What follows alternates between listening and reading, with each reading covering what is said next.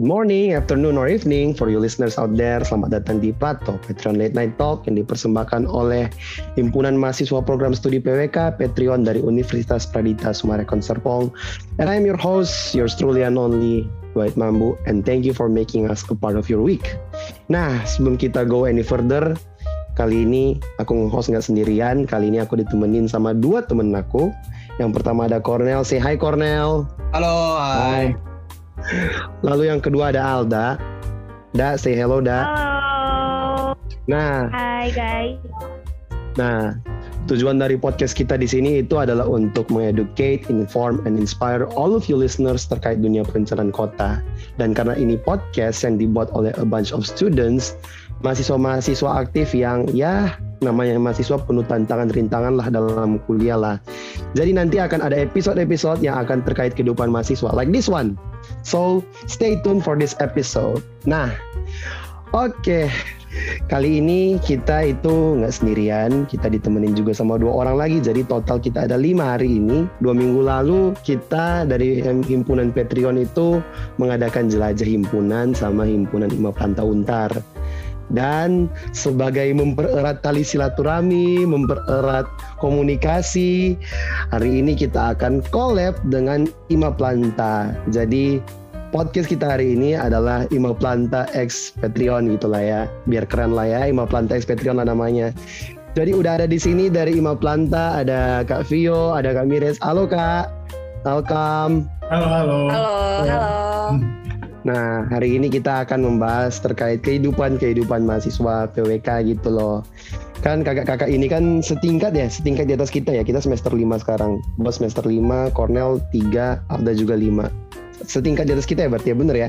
Eh, gue doang yang di atas. Ya, kalian. gue sama sama kalian.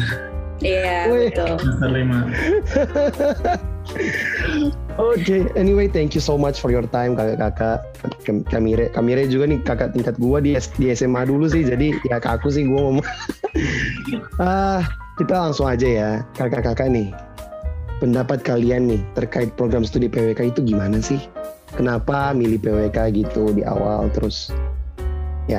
Oke, eh, dari siapa dulu nih? Dari gue apa dari eh, Mira duluan? Kan ada peribahasanya ladies first. Terus ini kan kakak ketua Ima Planta loh ya. Jadi buat listeners, ini kakak ketua Ima Planta loh. Kak Vio ini ketua Ima Planta loh. Oke, ya udah boleh gue duluan ya. Eh, jadi sebenarnya itu eh jujur gue itu eh, nggak nggak punya ketertarikan awalnya sama jurusan ini. Eh, Awalnya gue itu eh, punya niat buat masuk di eh, program studinya itu eh, tentang kesehatan gitu.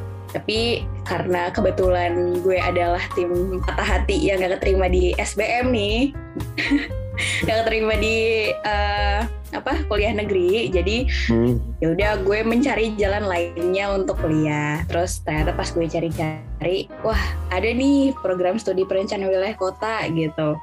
Eh, salah satu teknik yang di Untar tuh eh, lumayan mirip-mirip sama Arsi gitu. Sebenarnya jujur banget gue nggak tahu gue nggak tahu banget dalamnya kayak gimana gitu. Tapi eh, pas gue lihat wah kayaknya seru juga nih. Tapi mungkin skalanya lebih gede ya dari Arsi gitu kan lebih makro daripada Arsi kalau Arsi kan lebih mikro. Terus ya udah akhirnya gue dengan mungkin bisa dibilang segala kenekatan gue akhirnya milih buat masuk eh, prodi perencanaan wilayah kota. Terus ya udah sekarang gue di sini gue udah semester 7 yang lagi berusaha buat ngelesain tugas akhir gue juga. Oke. gitu kalau dari gue. Nah, Kamire nih. Yang ganteng dulu tadi kan yang cantik udah, sekarang yang ganteng dulu deh. Kamire gimana? Hmm. Oke, jadi kalau dari gue milih prodi PWK tuh karena ya emang suka aja, memang lagi pengen masuk di PWK. Soalnya eh, kebetulan juga gue kayak eh, interest terhadap kota gitu atau urban life atau tentang apa pun yang berhubungan dengan perkotaan. Nah sebelumnya tuh gue nggak tahu kalau emang ada prodi PWK ini. Waktu itu kan kebetulan juga gue waktu SMA gue ambilnya jurusan IPA kan. Nah pas gue udah mau lulus gue tuh bingung. Lah gue mau di mana nih kuliahnya? Terus sempat kepikiran buat ambil manajemen aja soalnya kayak uh, buat nanti kerja kan lebih banyak gitu yang butuh orang dari manajemen. Nah terus gue sempat bingung lah kok anak IPA lulusnya ujung-ujung ambil manajemen kenapa nggak ambil IPS saja waktu SMA gitu. Nah sempat dilema. Terus kebetulan di daerah gue ada kayak education fair gitu.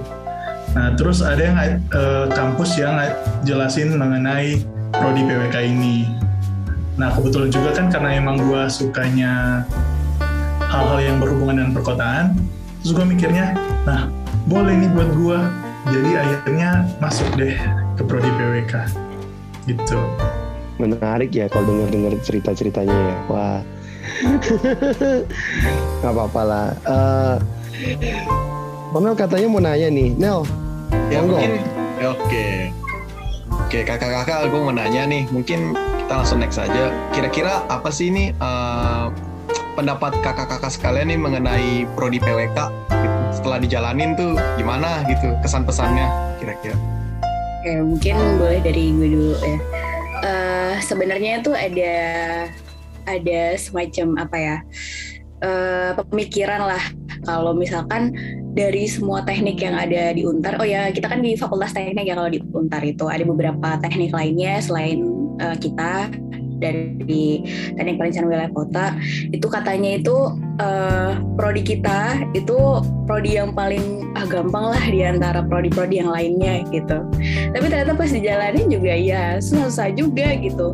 Karena kan uh, yang kalian tahu pun juga pasti uh, prodi kita itu banyak uh, melibatkan uh, ahli-ahli lainnya. Jadi nggak, uh, jadi kita nggak kerja sendiri.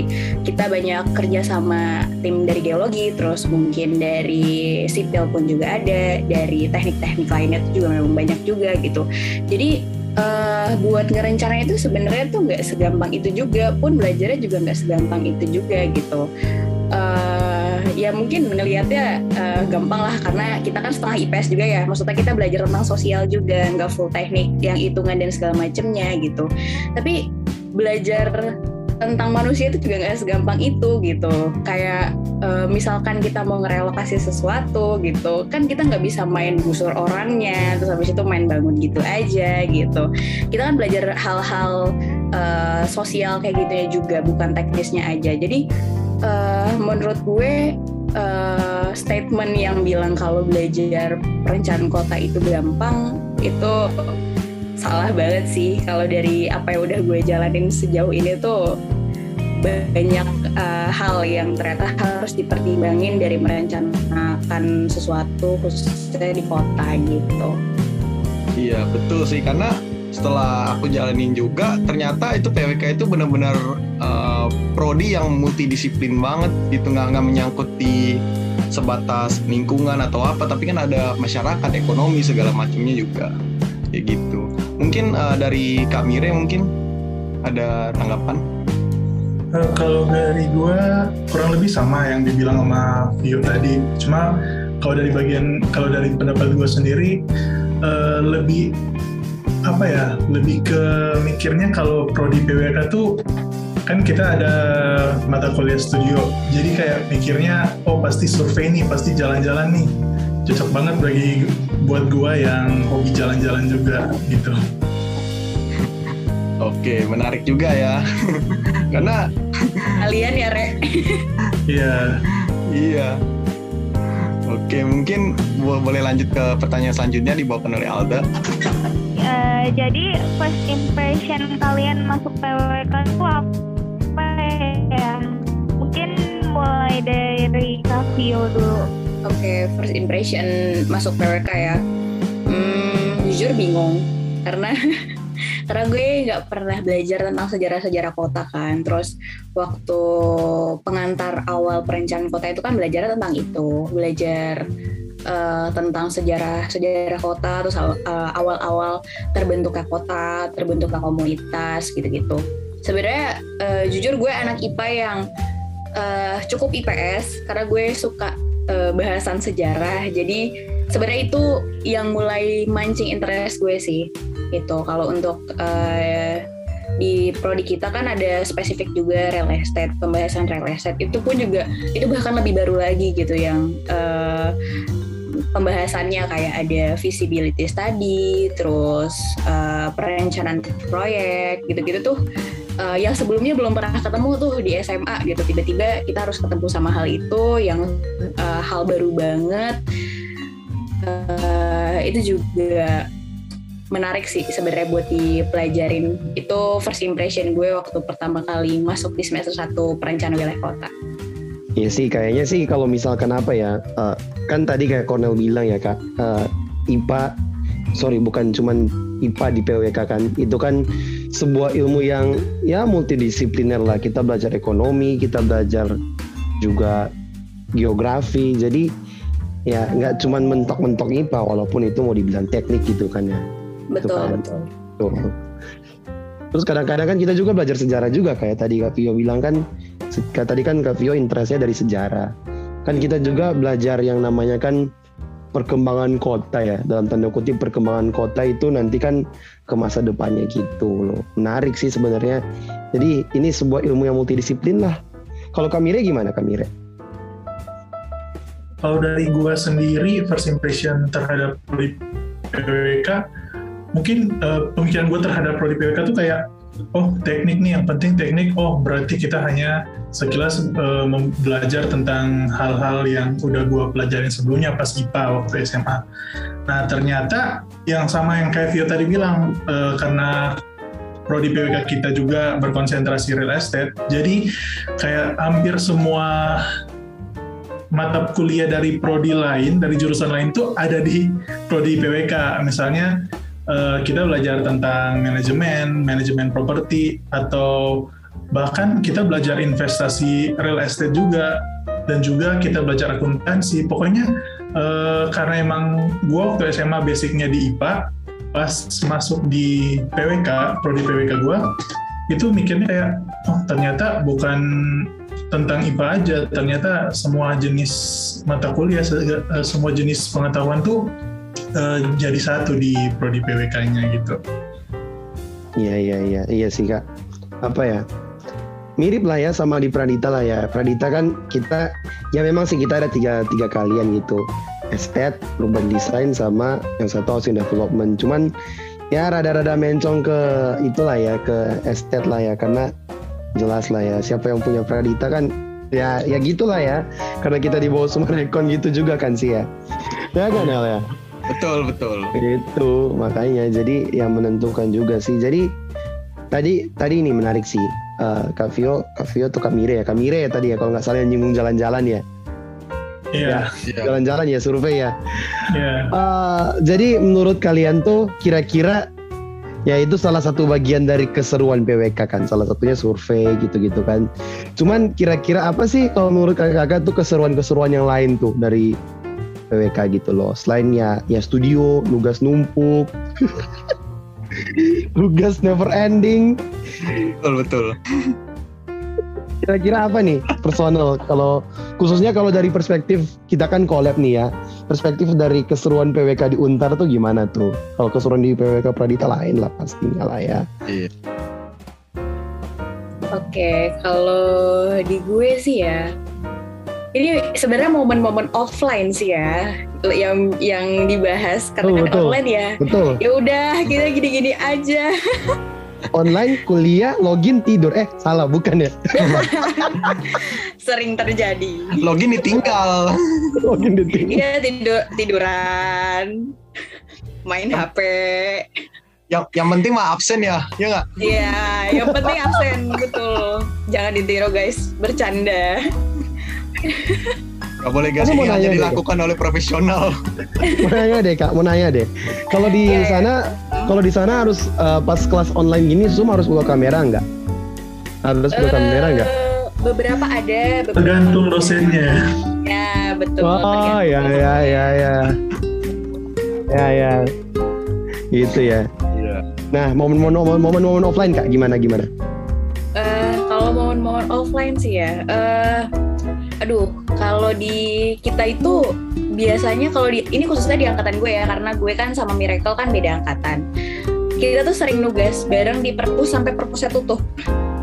Itu sih uh, yang apa ya yang cukup gue kangenin. Karena uh, perpus setakaan teknik uh, di Untar itu kan ada di gedung utamanya. Nah kita biasanya tuh nugas bareng di situ tuh uh, sama uh, bareng satu kelompok kita gitu. Sama ya bedanya ya tadi bedanya uh, PWK di kita sama di uh, Pradita ya. Sebenarnya sih uh, kalau studio itu sebenarnya kan ada uh, output kita bikin uh, market sebenarnya uh, market makro yang kayak satu kawasan gitu. Sebenarnya harusnya kita bikin itu bareng yang kalau dari cerita-cerita kakak tingkat kita itu mereka bisa uh, nginep bareng tuh, misalkan di rumahnya siapa gitu buat ngerjain uh, si marketnya itu biar kita bisa uh, koordinasi studionya itu lebih oke okay, gitu. Karena sekalian yeah, bikin yeah. market itu juga. Tapi sayangnya kita nggak ngalamin. Jadi kita begadang di rumah masing-masing tapi barengan di zoom aja sayang banget sih itu kayaknya itu momen-momen yang harusnya bisa kita alamin sih. Iya benar karena gitu. saya sendiri juga ngalamin kayak gitu. Harusnya kan kita bikin market tuh satu kelompok tapi ujung-ujungnya jadi sendiri-sendiri. Dan gitu lokasinya kan yeah. sendiri gitu. Mm -mm, benar benar ya sayang banget sih itu. Iya mm -mm. ya relate lah ya setiap yeah. listeners yang kuliahnya online benar Aku kita mending ya kak, kita mending uh, sempat merasakan momen-momen offline. Ini Cornel nggak pernah offline nggak? Belum pernah. Belum. offline itu hanya sebatas wacana aja. Kamira gimana Kamira kalau Kamira? Katanya tadi Kavio beda angkatan, beda feelnya. Kalau Kamira gimana? Yeah. Nah kalau gua ya yang gue bilang sebelumnya tadi kan gue emang hobi banget kan jalan-jalan. Apalagi kalau misalnya ada mata kuliah yang uh, mengharuskan kita untuk survei kita terjun ke lapangan untuk uh, mencari data nah itu sekalian kita jalan-jalan deh. Jadi misalnya kalau misalnya dikasih tugas untuk survei di satu daerah nah kita ke daerah tersebut sambil kita mencari data kita survei langsung. Nah selesai kita survei ya sekalian jalan-jalan healing lah healing orang sekarang bilangnya healing jadi uh, kita jalan-jalan berkedok survei bareng gitu Iya dong. Mantap sih.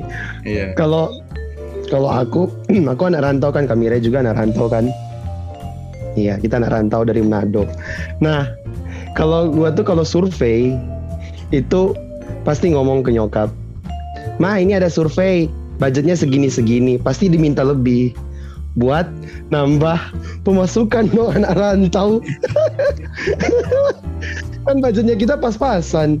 Jadi ya nambah-nambah budgetnya dari ya minta beli minta beli itulah ditambahin dilebihin buat survei dilebihin uang jalannya lumayan. Wait kayaknya buat beli Indomie dua bungkus ada. Wait, kayaknya itu gak, itu itu nggak itu nggak cuma dilakuin anak rantau deh, karena gue sendiri juga akan melakukan itu, Wait. aduh, aduh, aduh. Nah gitulah ya namanya kehidupan kuliah adalah ya kakak-kakak ya namanya yang kehidupan yang akademik sama side story side storynya kayaknya banyak kan keseruannya lebih banyak di side storynya sih ya, daripada di kehidupan kuliah monoton karena ke, karena kehidupan kuliah itu cuma nggak terdiri dari belajar doang tapi have fun have fun lah ya tentunya lah ya. Pertemanan itu penting. Benar pertemanan itu penting gitulah ya. Nggak ada musuhan kan di kampus tuh nggak ada kan? Enggak nggak musuhan kan di kampus. Nggak ada nggak ada. Tenang tenang. Aman aman. Aman. Aman. Oh iya mau nanya dong. Kalian survei paling jauh ke mana nih? Hmm, hmm. nah bagus nih. Mana ya Ya kalau gue karena emang gue baru apa ya, gue kan sekarang uh, semester 5 angkatan 2019, jadi kayak baru satu semester lebih ngerasain survei, jadi kayak ya surveinya masih dalam daerah Jakarta, belum keluar. Mungkin dari Vio. Uh, gue juga sih. Sebenarnya gue sejauh ini kan masih uh, waktu itu kan terakhir gue kuliah offline itu kan eh, tahun kedua ya semester 4 itu juga sebenarnya masih di Jakarta-Jakarta aja kita di eh, surveinya. Nah tapi ini gue lebih punya pengalaman menarik sih kalau soal survei walaupun masih di Jakarta juga. Jadi eh gue itu pertama kalinya eh, pergi ke Jakarta Utara ke Tanjung Priok. Itu kan deket banget sama pelabuhan. Eh, waktu itu gue survei ke sana itu mau ke wali kotanya eh, Jakarta Utara. Kita mau minta data ke sana. Itu menurut gue itu pengalaman yang menarik banget karena eh, mungkin buat beberapa orang Jakarta yang tahu itu Tanjung Priok itu lumayan apa ya punya stigma yang nggak bagus gitulah gitu. Eh, yang sebenarnya tuh waktu itu gue nggak sendirian surveinya sama waktu itu kebetulan gue lagi jadi ketua kelom, eh, ketua kelompok eh, studio. Eh, gue bareng sama ke- eh, ketua kelompok lainnya itu survei bareng ke sana. Yang kita baru banget pertama kali beberapa sih ya beberapa dari kita tuh baru banget pertama kali ke sana ke Tanjung Priok yang deket banget ternyata sama pelabuhan dan panasnya panas banget sumpah panas banget itu. Kayak wah ternyata emang bener-bener se beda itu gitu. Kan biasanya kita mainnya Jakarta Barat Jakarta Pusat gitu ya. Ya panas ya panas tapi nggak sepanas itu gitu. Hari itu kita jalan kaki dari eh, kantor kecamatan ke kantor wali kota. Terus habis itu jalan lagi ke eh, Dukcapil deh kalau nggak salah Jakarta Utara. Itu kita jalan kaki di situ. Panas banget hari itu sekitar jam berapa ya? Sekitar jam 11 atau jam 12an siang. Itu benar-benar pengalaman pertama sih. Eh, kayak apa ya berasa banget kalau kita lagi eh, quote and quote mengeksplor Jakarta. Kalau menurut gue pribadi kalau hari itu kita nggak survei dan semester itu kita nggak ada tugas studio yang eh, lingkupnya di Jakarta Utara gue yakin banget sih gue nggak bisa punya kesempatan buat tahu feel-nya itu eh, Tanjung Priok tuh kayak apa gitu terus naik kereta sampai sana itu gimana. Terus eh, jalan kaki di sekitar sana tuh gimana juga gitu. Gue yakin banget gue nggak bakal punya pengalaman itu sih. Jadi kayak gue senang aja gitu. Gue bisa ngalamin emang agak susah sih ya tapi gue senang aja kalau oh gue udah bisa ngerasain nih kayak gini ternyata gitu. Gue lebih ke situ sih Eh, sekarang gue sebagai orang Jakarta gue ngerasa eh 19 tahun ini gue tinggal di Jakarta eh, itu gue nggak begitu banyak ngeksplor kota gue sendiri ternyata gitu Menarik ya. Memang ini membuktikan ya listeners ya. Kak Vio ini wanita yang pemberani luar biasa dan perkasa saudara-saudara. Gitu ya memang dibutuhkan semua. ini ya, ini ada stigma ya, tapi jangan dijadiin stigmatisasi ya. Memang sih wanita tuh kalau masuk teknik itu memang istilahnya masuk ke sarang penyamun lah ya quote unquote ya. Memang butuh keberanian dan kehebatan luar biasa lah kalau ada wanita di di jurusan teknik. Tapi bukan mau merendahkan wanita sih lah ya. Enggak lah ya. Ini justru ya semua bisa lah. Bisa lah. Termasuk Kak Vio masuk ke Tanjung Priok nih. Ntar beli ntar beli itulah satu unit gudang dikomersialin di Tanjung Priok. Lumayan lah Nel lu paling Boleh, jauh survei boleh. ke mana Nel? Nel lu paling jauh survei ke mana Nel? Nel Gua, gua, gua paling jauh. Depan komplek, White. apa ya? Lu mau tahu gua paling jauh ke mana? Mana tuh? Brasil ke Rio. Tapi via- percaya. Via Street View ya. Nah, benar Bapak, pakai street view. Wah, kalau gitu sama cuy. Gua gua juga waktu itu ngambil studio gua Rio, White. Sama iya, yang penting kan survei.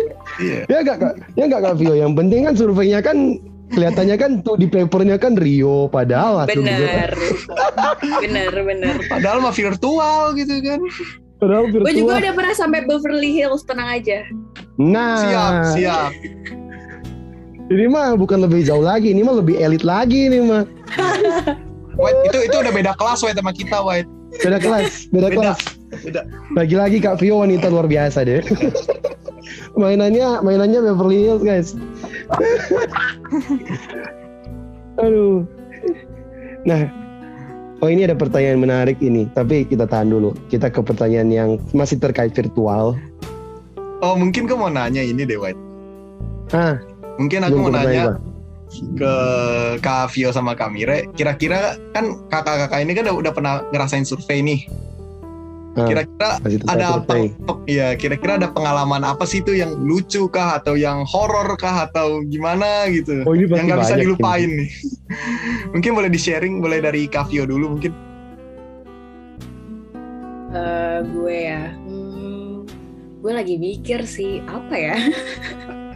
Jujur gue gue agak-agak lupa sih soalnya eh udah lumayan lama kan ya. Oh, gue tahu gue tahu. Eh, waktu itu gue survei di Kemang. Eh, waktu itu Kemang eh, trotoarnya itu belum sebagus sekarang. Yang depan-depannya Mac di Kemang itu loh. Kalau Tahun berapa itu? Tahun berapa tuh? Tahun berapa tuh kira-kira? 2019 kayaknya. Oke, 2019. Ya, 2019 itu setahu gue tuh belum eh, dibenerin itu eh, trotoar-trotoar ya ped- pedestriannya itu belum dibenerin.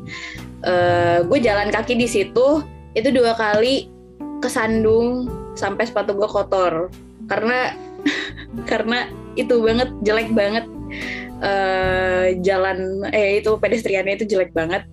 Terus gue dua kali juga di catcall sama abang aduh sorry banget abang tapi iya sumpah Abang kalau denger sorry ya. Ya. Dia nanti disensor, Ya, mereknya disensor, disensor. Tenang aja. Nggak boleh Oke, bawa merek oke. kita. Oke, benar-benar. Iya ya, itu itu sampai di catcall di situ kayak aduh. masalahnya hari itu tuh eh itu mata kuliahnya itu ngebahas tentang satu eh satu koridor gitu. Itu kita ngambilnya itu eh, yang di sepanjang dari awalnya itu make, make di Kemang situ terus sampai ujung eh, sampai ujungnya itu kita survei gitu.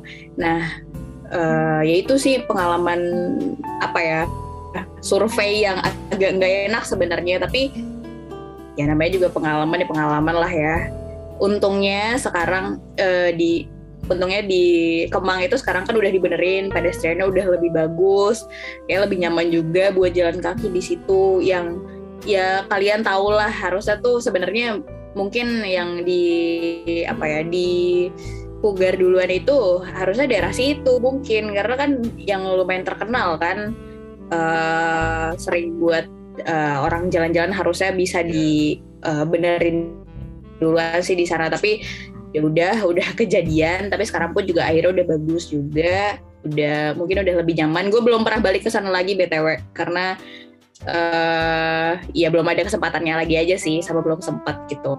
Ya udah sejauh ini sih itu sih yang paling eh ya berkesan. Iya lumayan berkesan. Terus nggak enak juga nggak enak. Tapi ya udah itu sudah terjadi. Itu pengalaman gue sih. Kira gimana re Kalau gue apa ya? Soalnya kan baru baru satu semester lah gue jalanin. Tapi kalau misalnya pengalaman eh, kejadian yang unik, eh, pernah sih. Oh ya, waktu itu kita kan eh, kita disuruh tugas survei ke salah satu marketing galeri perusahaan proper, eh, ya properti itulah salah satu perumahan yang cukup besar di daerah Kalideres. Nah itu kita eh, udah nih udah selesai ngumpul datanya. Pas udah mau deket eh, udah mau presentasi terus tiba-tiba eh, dosennya ya tau lah ya dosen itu kayak banyak maunya mau pengen yang inilah itulah. Jadi serba serba kurang lah kita di mata mereka. Jadi kita disuruh nambah ini nambah itu. Nah pas udah dekat hari hanya untuk presentasi akhir itu kita tuh diminta lagi tiba-tiba sama dosennya untuk minta data eh, untuk eh, bahan presentasinya. Nah, terpaksa eh, kita gua kelompok sama kelompok gua tuh pas selesai kelas sehari sebelumnya itu langsung kita lari, emang lari kita lari ke menuju ke halte Transjakarta untuk kita ke sana langsung gitu. Jadi kayak berasa kayak dikejar-kejar orang gitu loh. Kita lari-lari, dilihat orang. Mungkin itu salah satu bukti suka duka survei ya. Oh iya, tapi ada ada cerita gini kak. Ini dua cerita sih, cerita yang berbeda. Kita dulu tuh, gua kan semester 1 2019. Nah, mulai dari semester 1 2019 itu, itu semester ganjil kan. Pokoknya tiap survei mahasiswa itu wajib pakai KTM. Kartu tanda mahasiswa, kartu tanda pengenal, pokoknya identitas mahasiswa lah ya. Karena pernah kejadian karena pernah kejadian semester sebelum semester sebelum aku pernah kejadian ada kakak ada yang lagi survei kakak tingkat aku kan kakak tingkat aku lagi survei lagi survei nyatet nyatet nggak pakai KTM terus kan berdiri kan di, di di pinggir jalan gitu berdiri di pinggir jalan kan berdiri di pinggir jalan nyatet nyatet masyarakat udah mulai merhatiin ini kenapa ini? Ada yang nyatet nyatet ada yang ini ada yang mulai ngamat lihat sini lihat kiri lihat kanan. Dikira teroris. Beneran kejadian nyata ini kak. Ya ampun. Digebukin nggak, terpaksa enggak lah ya. Enggak lah ya Nel ya. Serius sampai segitunya? sampai akhirnya kita pokoknya kalau survei berikut udah harus pakai surat tugas lengkap udah harus pakai KTM kalau enggak ntar dikirain teroris nih kak aduh survei itu banyak lah ceritanya lah. Ada juga pernah gue survei ke Bogor dulu. Bayangkan dari dari itu semester 2 ya? Iya semester 2 survei ke Bogor. Sampai Bogor hujan. Naik motor. Ya beli jas hujan terpaksa deh. Ya ampun. Itu keram mana lagi? Duduk di motor lagi dua jam dari Tangerang tapi itu ada lucunya karena kita harus ngurus surat tuh sampai ke Bandung. Karena beda beda kabupaten beda beda, beda provinsi. Beda provinsi jadi ngurusnya harus sampai ke Bandung. Buang-buang bensin buang-buang uang. Aduh. Eh malah pas presentasi covid. Itu pokoknya pas sebelum covid. Gila bener itu emang presentasi itu. Berkesan lah sih kalau misalkan kalau misalkan soal studio itu soal survei itu banyak kesan banyak suka banyak duka lah. Jadi buat yang lagi mau mempersiapkan buat pendengar ya yang listeners ya kalau yang mau mempersiapkan ke PWK siapin mental dan terutama siapin budget. Karena masuk PWK tuh ya ya gitulah. Gitulah mau di kampus mana pun ya tetap harus siapin mental siapin budget lah. Itu dua yang paling penting. Kena- kenapa Kak Vio? Bener banget. Kita tertolong karena apa? Online. online.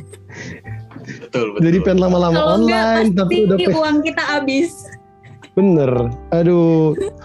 Udah udah pengen offline tapi masih ingat aduh budget. Aduh mau beli ini mau beli itu. Ya udahlah nggak apa-apa lah off, online dulu.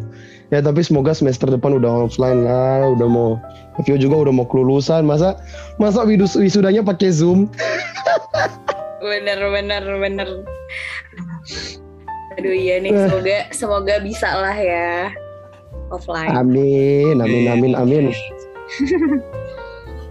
nah kak nah kalau di sana tuh di di Untar PWK tuh mahasiswanya tuh kesehariannya apa sih? Misalkan dari pagi harus bangun jam berapa mandi jam berapa sarapan sarapan jam berapa mungkin ada yang sarapan jam 12 kali di kampus gitu kan karena bangunnya jam 7 kelas setengah 8 gitu kesehariannya gimana sih kak kakak kalau di Untar gimana Eh, Oke, ini kalau gue ya, gue nggak tahu kalau Miracle gimana. Tapi beberapa kelas gue kan, eh, gue nggak tahu ya. Kayaknya ini emang diatur sama jurusan. Biasanya itu yang semester semesternya masih muda, itu punya kelas-kelas yang masih pagi.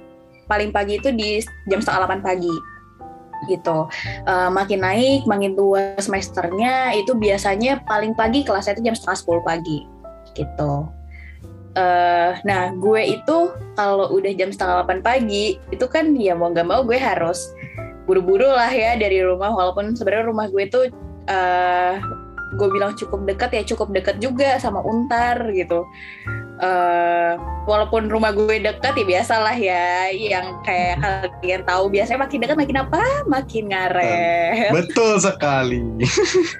betul sekali itu. Ya kan udah tahu di rumahnya deket jadi males.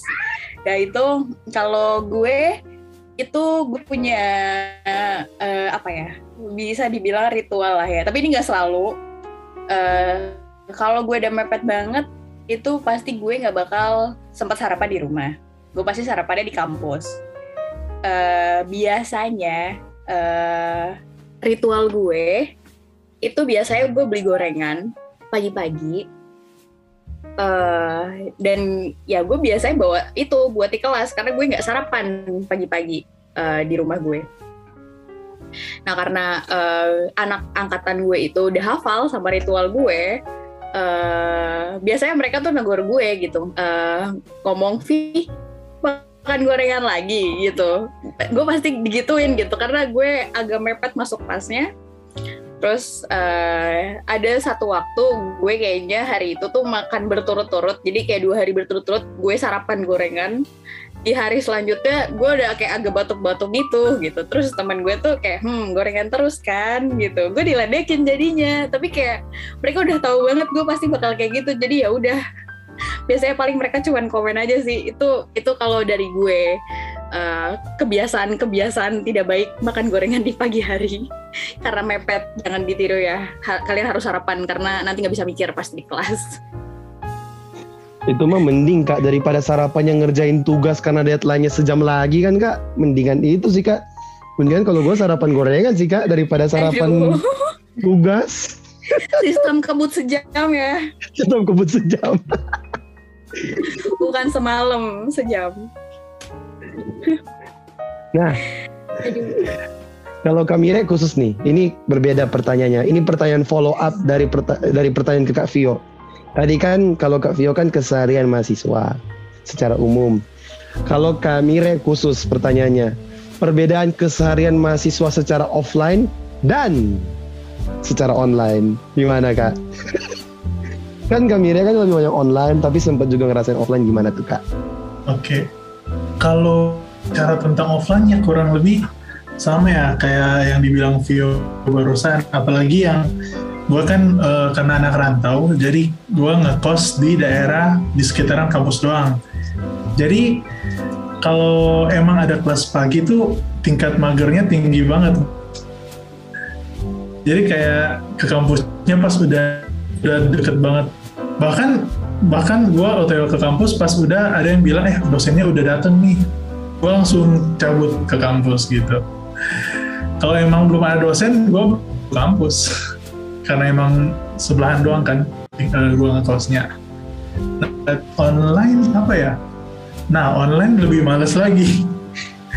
Biasanya pas pas awal-awal kuliah online, gue tuh kayak setiap bangun pagi, memang mepet kalau misalnya uh, meeting zoomnya udah dibuka nih sama dosennya, semua udah uh, ngumpul di zoom, pas udah rame baru gue join gitu. Jadi kayak gue udah uh, bilang ke satu dua teman gue eh kalau misalnya dosennya udah mulai ngajar telepon gue ya biar gue langsung bangun buat ngikut kelas online-nya gitu ya emang sih kak kemageran meningkat ketika kuliah online sih Iya benar. Aku aja kelas aku aja kelas sambil di kamar mandi loh kak. Apa dibawa ke kamar mandi kan dengerin dosen. Tapi ya ya suara air mengalir lah sih yang lebih keras kedengar sih. Untung dosennya nggak suruh on cam tuh untung dosen nggak suruh on cam.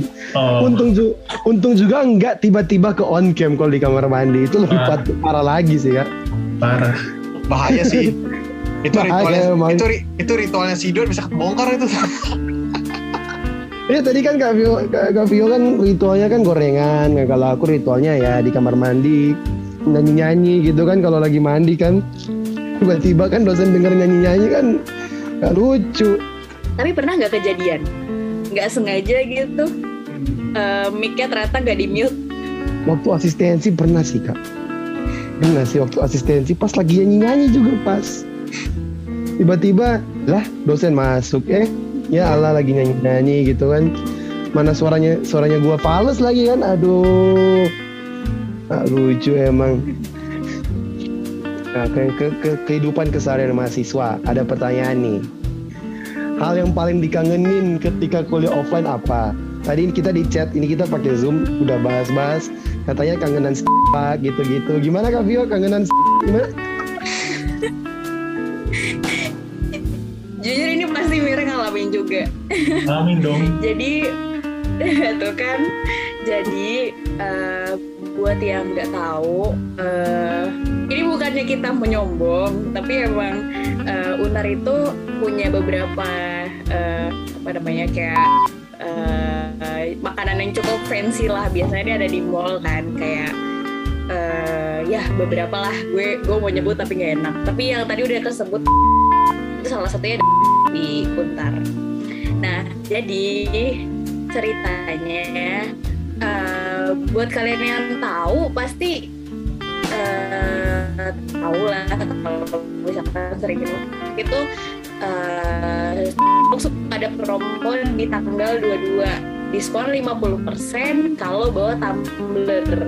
Nah kebetulan eh, kebetulan gue itu eh, punya tumbler Starbucks juga nih. Jadi gue itu eh, biasanya di akhir bulan itu nyisihin sedikit uang gue biar gue sempat eh, minum Starbucks di tanggal 22 dengan bawa tumbler. Kalau enggak waktu itu masih zaman banget itu uh, promo-promo uh, lain dari aplikasi eh sorry uh, promo-promo Starbucks dari aplikasi lain itu juga kita pakai itu buat bisa minum Starbucks. Mohon maaf Starbucks tapi kita emang nggak terlalu punya uang tapi kita mau minum kangenin banget sih dari online Pasti Namanya mahasiswa ya, Kak. juga itu Namanya apal gitu mahasiswa ya ya.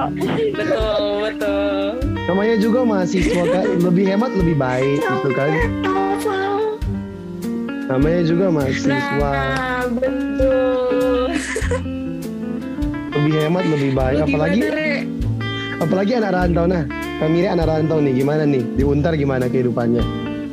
Kalau gua ya, kira-kira eh, hampir sama sih sama yang dibilang Vio tadi ya tentang eh, suka beli gitu kan beli Starbucks. Apalagi gua gua juga punya tumbler yang karena emang gua se eh, obses itu sama Starbucks, gua punya tumbler kayak udah lebih dari dua gitu. Jadi semua Ini mah jenis kolektor ini mah, kolektor Iya. tumbler ini mah. tapi sayangnya nggak gue bawa pulang gue kan sekarang lagi di Manado jadi gue tinggalin di Jakarta jadi ya kangen aja sama momen-momen itu buat tampil ke kampus gitu I see, Oh iya, mau nanya lagi doy. Hah? Ya, silakan. Kalau misalkan kan Kak Vio angkatan 18 itu tuh kayak misalkan ada kayak kumpul-kumpul gitu nggak sih sama angkatan bawahnya gitu sama angkatan atasnya juga Makrab gitu dah atau gimana maksudnya dah? Eh, bukan sih kayak misalkan Oh, main bareng Oh. sama angkatan oh di luar makrab gitu. berarti bergaul sama Iya. angkatan ya bergaul sama angkatan lain gitu kak. Gimana kak? Eh, kalau gue eh kalau masalah ngumpul itu iya. Biasanya kita ngumpulnya itu kalau kalau angkatan gue biasanya di kelas. Kalau sebarang sama angkatan atas atau angkatan bawah biasanya di sekre di sekre ima planta gitu biasanya. Biasanya eh, karena di situ udah ada beberapa alat musik kan ya Eh, ya kita main terus ngobrol. Terus waktu itu beberapa kakak tingkat kita ada juga yang ninggalin Xbox dan PS jadi kita main lah di sekre gitu. Ada TV juga waktu itu bahkan. Jadi eh, ya beberapa yang mau ngobrol yang ngobrol. Yang mau main sparring eh gue nggak tahu itu apa. Tekken deh gitu. Eh, gue lupa deh ada beberapa game-game yang kayak bocah-bocah gitu juga biasa dimainin sama mereka-mereka gitu. Tapi sayangnya sekarang udah banyak kating-kating yang lulus kan jadi eh, ya udah akhirnya karena itu kan punya mereka sendiri ya udah dibawa dibawa lagi sama mereka gitu. Di di sekre kita ya sisa barang-barang yang emang beneran cuma ada di sekre aja ya semacam sofa AC dan gitu-gitu sih. Jadi eh, ya paling nantinya kalau udah masuk paling hiburan kita hanya nyanyi sama ngobrol-ngobrol Keren sih kak. Terima kasih udah menyumbangkan ide untuk HMPS Patreon nanti nanti kita bakalan mas mungkin Nel masukin proposal ke kampus buat ngadain Xbox, ngadain TV 60 inch atau apa lagi ya kita minta proposal buat ngadain Xbox, ngadain kalau perlu simulator motor juga nggak apa-apa, simulator Ah, mobil iya, taruh di kampus. Nanti Mantep White, kan? White gue usul taruh itu White taruh MT di dalam di dalam ruang sekre White. Ah, mantap. Mantap banget. Ah. Mantap, MT mantap, kita, mantap. Sparring kita MT White. Eh, ini kak, kita nanya lagi deh. Ini kita bahas akademik lagi sih ini. Nah, eh, kemarin kan aku kan kita kan jelajah HMPS ya kita nyinggung lagi saja yang jelajah HMPS uh, aku kan dapatnya sama yang bidang akademik karena aku di HMPS Patreon juga bidang akademik gitu kan Nah, kita ngomong-ngomong tuh sama anak-anak akademik di sana tuh terkait software. Kan kalau perencanaan tuh banyak juga terkait software. Nah, kira-kira kalau misalkan di uh, di Untar itu di PWK Untar tuh softwarenya apa-apa sih yang dipakai misalkan gitu. Ada yang kalau misalkan di kita kan pakainya kita pakai ArcGIS, pakai QGIS, pakai juga SketchUp. Nah, kalau misalkan di Untar gimana tuh? Nah, pakai software apa gitu dalam perencanaan? kan kita juga katanya lagi revolusi industri 4.0 lah, Internet of Things lah, jadi pakai software dan lain-lain itu penting. Gimana kak?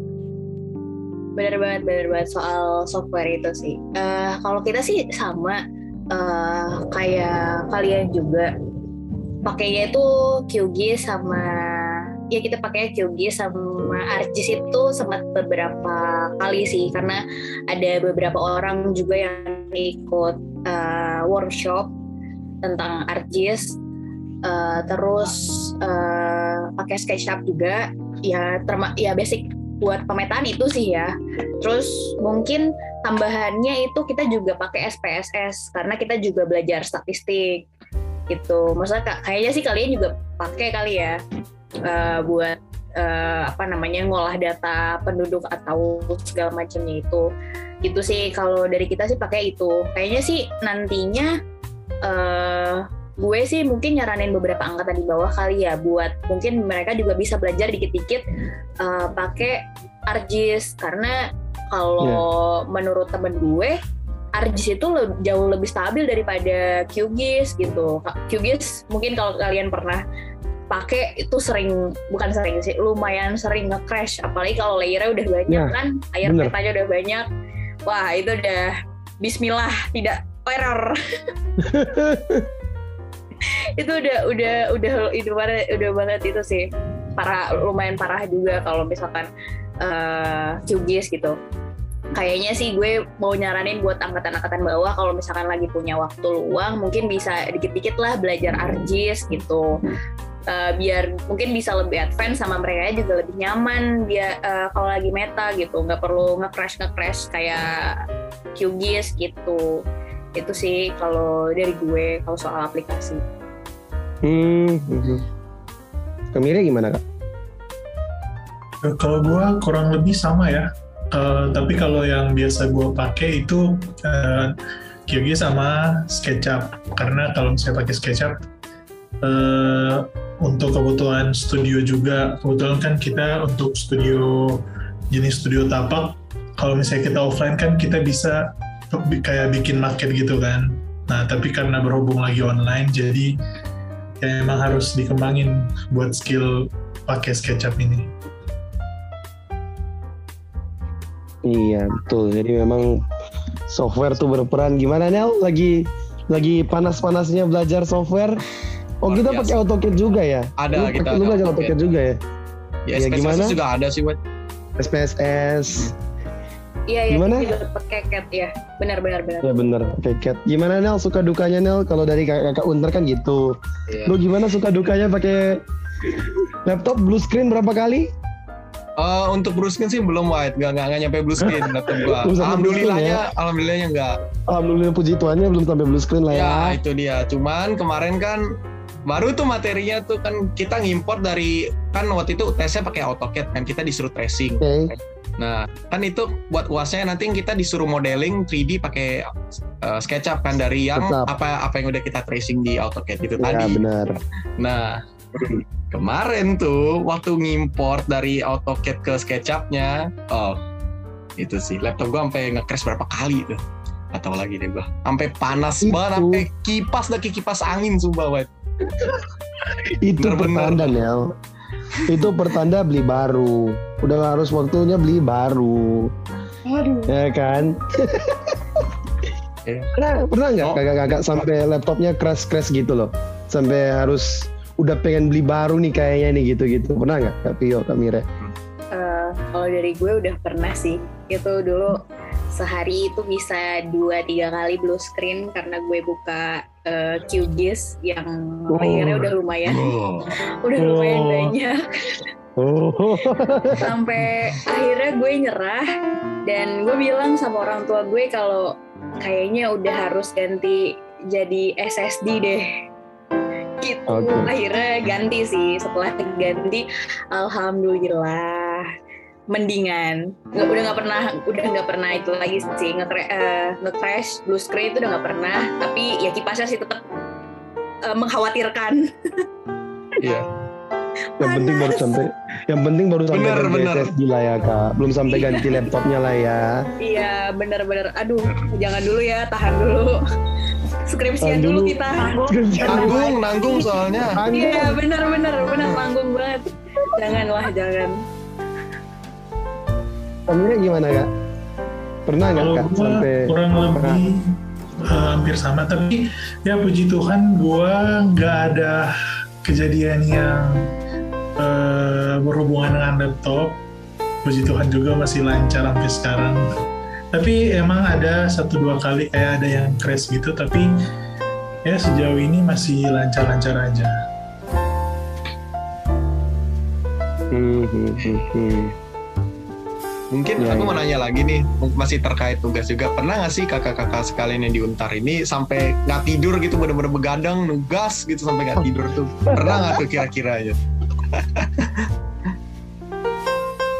Eh, Kalau dari gue pribadi sih nggak pernah Kalau gue Tapi emang pernah eh, Tidur sampai jam eh, Sorry bukan tidur Bangun sampai jam 3an, jam 4an itu pernah Eh, sekarang-sekarang ini sih karena gue lumayan sibuk ya eh, kan gue juga ngurus organisasi terus gue harus ngurus kuliah gue. Waktu itu gue sempet eh, sambil part time juga.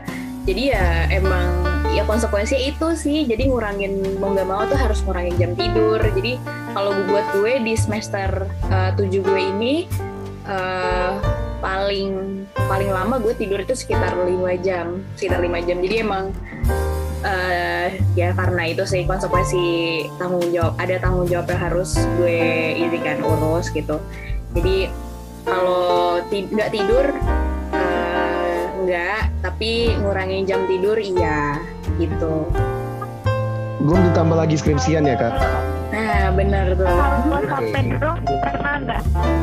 wah kalau sampai drop mah pernah pasti kayak seharian seharian bed rest gue gitu gue pernah sekali. Jangan ditiru guys kalau bisa mengatur waktu kalian pasti bisa tidur cepet. Aduh itu sih kalau dari gue di semester ini ya khususnya karena ada ada lumayan banyak lah gue ikut ini itu ini itu gitu. Akhirnya jadi kurang tidur deh. Ada pepatah mengatakan kak, mahasiswa itu kalau kurang tidur katanya sehat. mahasiswa itu justru sehatnya kalau kurang tidur, kalau kurang kalau tidurnya banyak nggak berasa mahasiswanya gitu loh.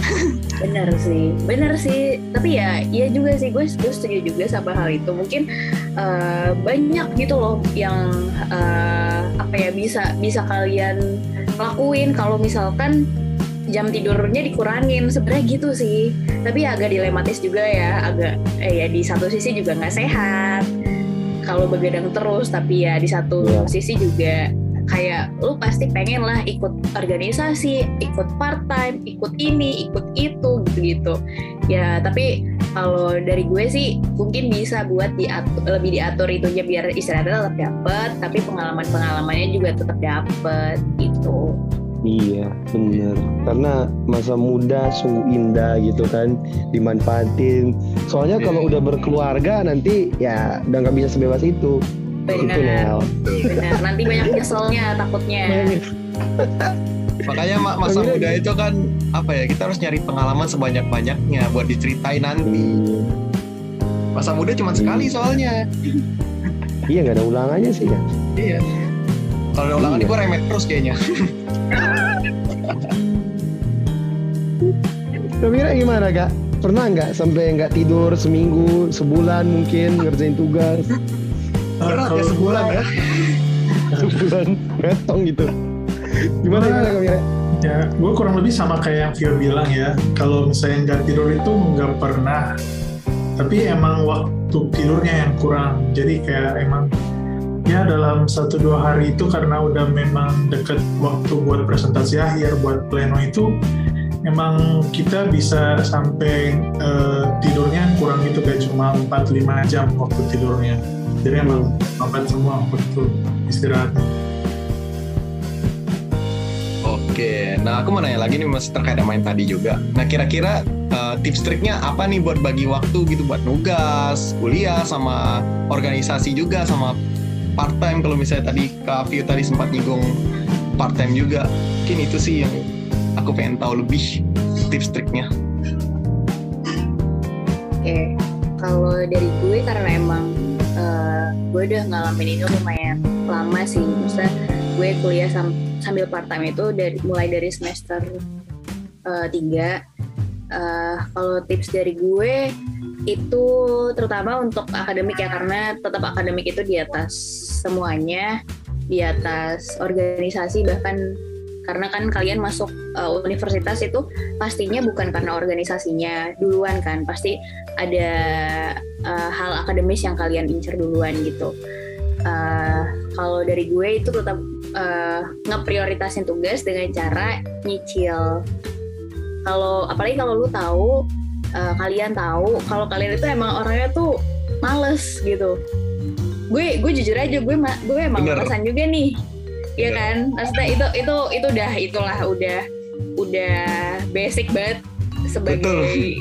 mahasiswa. Pasti ada males-males saya juga nggak mungkin enggak betul, nah. Uh, tapi maksud gue kalian juga harus bisa mikirin gitu ya kayak uh, oh iya gue tahu nih gue males.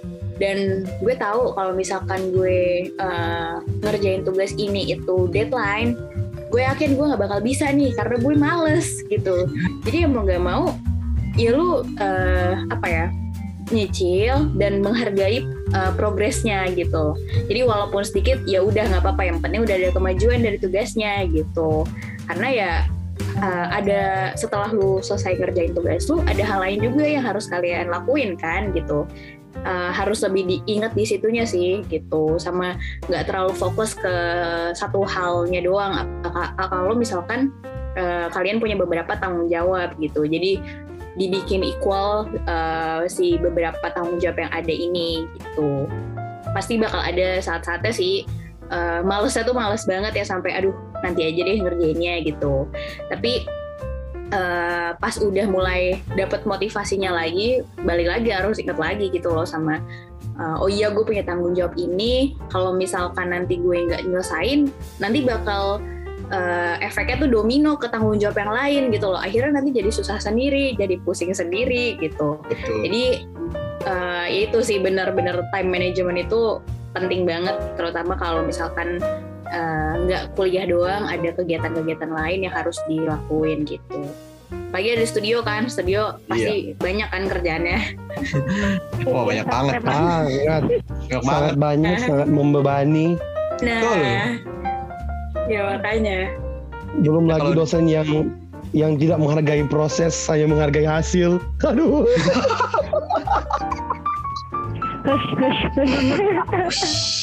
Gak boleh gitu, Wat. Gak boleh. gitu enggak lah ya. Dosen semua melihat progres, melihat progres kok tenang. Iya. Gimana Kak Mire? Ya kalau dari gua, uh, ya kita harus ya. apa ya lebih ke merencanakan buat ke depannya kalau emang kita lagi sibuk misalnya kita sibuk akademik ataupun kita sibuk di organisasi ya kita uh, berusaha untuk merencanakan untuk membagi waktu dengan sebaik mungkin. Jangan karena uh, oh gue pegang organisasi nih gue harus pentingkan organisasi dulu. Enggak. Jadi kita utamain tetap akademik juga uh, untuk uh, kuliah kita gitu. Nah, yang terus yang paling penting juga selain merencanakan itu kalau kita hanya kayak sebatas merencanakan itu kayak gak bakal mungkin terlaksana kalau kita nggak konsisten. Betul. Nah, yang penting itu kita emang harus konsisten. Jadi uh, dari diri kita sendiri aja sih buat uh, konsisten buat menjalankan apa yang udah kita rencanain biar uh, kita nggak keganggu ke distract buat hal-hal yang uh, di luar akademik karena tetap uh, walaupun kita di kampus dengan berbagai macam kesibukan akad uh, akademik itu yang paling utama gitu. Oke, betul ya. Gue setuju juga Betul, nih sama setuju. pendapatnya Kamire tadi. Percuma kalau kita planning tapi no action ya. Itu Ya, Iya. sia-sia. benar. Ya mungkin terima kasih juga buat Kavio sama Kamire atas tadi masukannya sangat membangun sekali. Mungkin balik ke Dwight boleh. Benar. Nah, ya. kita masuk ke sesi penghujung kawan-kawan. Semua listeners, udah enak ini udah janjiannya 30 menit, udah sejam. ini ini kita pertanyaan pamungkas nih kak. Kita pertanyaan pamungkas nih. Ini semua pertanyaan dan pertanyaan wajib mahasiswa lah ya. Mata kuliah yang paling susah tuh apa kak? Gor. Tutupan tutup, tutup endingnya agak gimana gitu. Gimana kak? Mata kuliah yang Ya. paling susah tuh apa? Betul. Oke, ini kalau dari gue ya, karena gue itu eh, anak IPA yang sebenarnya nggak terlalu suka hitungan. Ya gue tahu emang aneh banget, tapi iya gue nggak terlalu suka hitungan. Eh, mata kuliah yang paling eh, susah menurut gue itu susah dan ya beneran challenging sih karena eh, gue nggak terlalu suka soal ini. Itu eh, statistik sama eh, namanya tuh MAP apa sebenarnya panjangannya gue lupa deh MAP metode analisis perencanaan. nah yes metode analisis perencanaan Sama. Oke lanjut lagi gimana? Iya iya. Oh kalian ada juga namanya metode analisis Ada. juga Sama, oh, sama ya pakai namanya SPSS juga. ya bener kan Sama, sama Oh, iya. statistik juga kita ada. Iya, Jadi kita iya. merasakan, we feel you kak. Iya. itu susah banget menurut gue karena gue cukup eh, ngap-ngapan karena gue harus belajar hal yang nggak terlalu gue suka Eh, Iya. tapi ya ya mau nggak mau nggak sih kita harus ngejalanin nggak sih Gitu. Benar. Bener, bener. Iya, Benar itu sekali. sih. Kalau dari kalau dari gue itu karena gue balik lagi nggak terlalu suka hitungan. Mungkin Iya Mira bisa beda. Iya. Gue juga. Amira, mata kuliahnya apa kak yang nggak suka kak? Kalau gua ya sama sih MAP, pokoknya semua yang mata kuliah yang berhubungan dengan hitungan itu yang udah pasti paling gak disukai. Iya. Terus ada juga apa ya? eh, ada di kita, nggak tahu ya di teman-teman dari Pradita juga ada, kita tuh ada mata kuliah rekayasa penilaian. Nah itu juga kita kayak buat nilai suatu properti yang akan dibangun gitu. Nah itu kalau emang kita salah itu emang susah lah soalnya udah kacau hitungannya. Iya gue gue mungkin mau sharing juga dikit. Jadi gue SMA. Jadi gue waktu itu SMA kan harusnya IPA. Gak apa-apa dah, gue juga abis ini mau sharing kok, gak apa-apa, gak apa-apa. Nah, lanjut lanjut.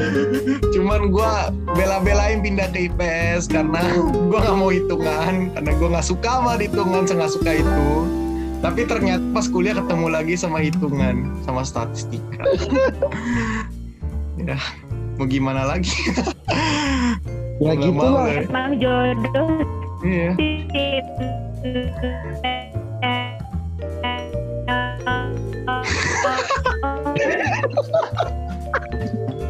Ya. Dah, dah, dah, mute dulu, dah, dah, dah, mute dulu, dah. Gue dulu masuk PWK karena dua. Satu mau menghindari yang namanya hitung-hitungan, dua meng- menghindari yang namanya gambar-gambar. Katanya yang hitung-hitungan, katanya yang hitung-hitungan, oh nanti pakai SPSS doang, pakai Excel, gambar-gambar nanti nggak ada gambar-gambar, ada di ars di arsitek banyaknya.